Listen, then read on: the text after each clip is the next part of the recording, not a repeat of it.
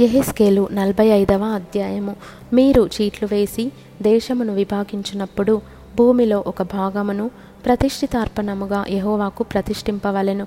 దానికి ఇరవై ఐదు వేల కొలకర్రల నిడివియు పదివేల కొలకర్రల వెడల్పును ఉండవలెను.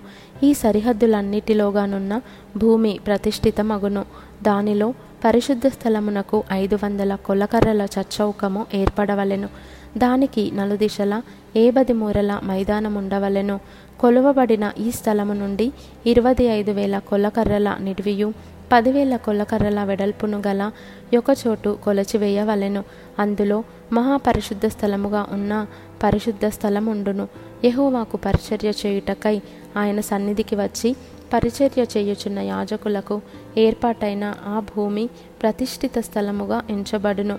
అది వారి ఇండ్లకు నివేశమై పరిశుద్ధ స్థలమునకు ప్రతిష్ఠితముగా ఉండును.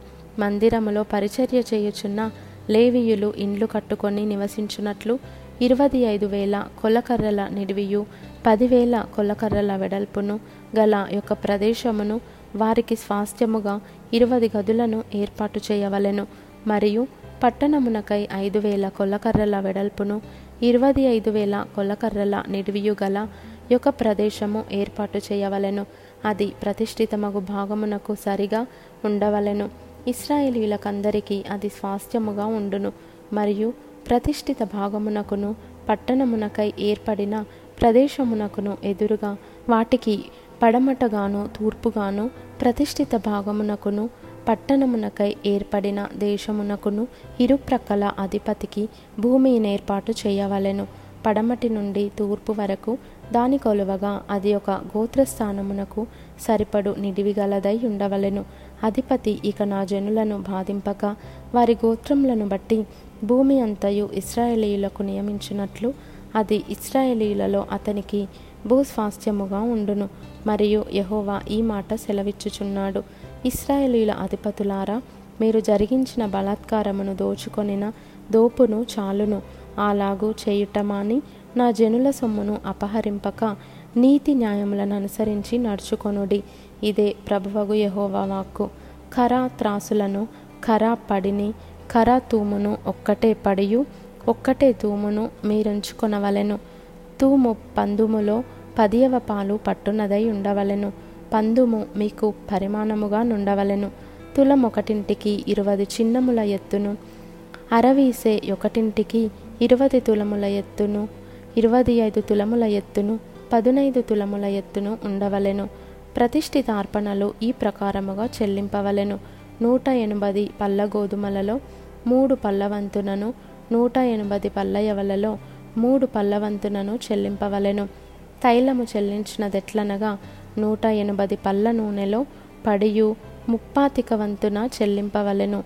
తూము నూట ఎనభది పళ్ళు పట్టునదగును మరియు ఇస్రాయేలీల నిమిత్తము ప్రాయశ్చిత్తము చేయుటకై నైవేద్యమునకును దహన బలికిని సమాధాన బలికిని మంచి మేపు తగిలిన గొర్రెలలో మందకు రెండు వందలలో ఒకదానిని తేవలెను.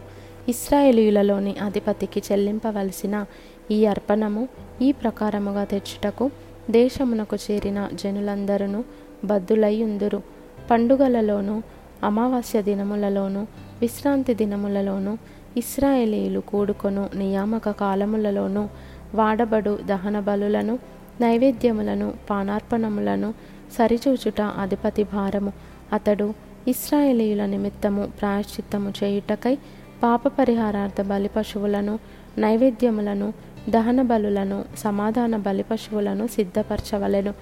ప్రభువగు యహోవా సెలవిచ్చినదేమనగా మొదటి నెల మొదటి దినమున నిర్దోషమైన కోడెను తీసుకొని పరిశుద్ధ స్థలము నిమిత్తము పాప పరిహారార్థ బలి నర్పింపవలెను ఎట్లనగా యాజకుడు పాప పరిహారార్థ బలి పశురక్తము కొంచెము తీసి మందిరపు ద్వారబంధముల మీదను బలిపీఠపు చూరు నాలుగు మూలల మీదను లోపటి ఆవరణపు వాకిటి ద్వారబంధముల మీదను ప్రోక్షింపవలెను.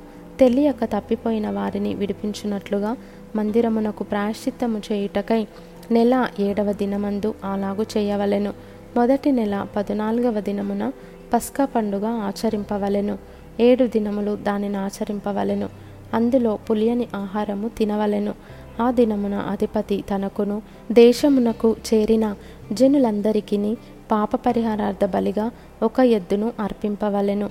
మరియు ఏడు దినములు అతడు నిర్దోషమైన ఏడు ఎడ్లను ఏడు పొట్టేలను తీసుకొని దినమొకటింటికి ఒక ఎద్దును ఒక పొట్టేలును దహన బలిగా యహోవాకు అర్పింపవలెను.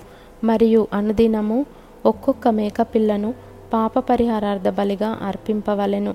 మరియు ఎద్దొకటింటికిని పొట్టేలొకటింటికిని తూము పిండి పట్టిన నైవేద్యము చేయవలెను. తూము ఒకటింటికి మూడు పళ్ళ నూనె ఉండవలెను. మరియు ఏడవ నెల పదునైదవ దినమున పండుగ జరుగుచుండగా యాజకుడు ఏడు దినములు పండుగ ఆచరించుచు పాప పరిహారార్థ బలి విషయములోను దహన బలి విషయములోను నైవేద్య విషయములోను నూనె విషయములోను ఆ ప్రకారముగానే చేయవలెను.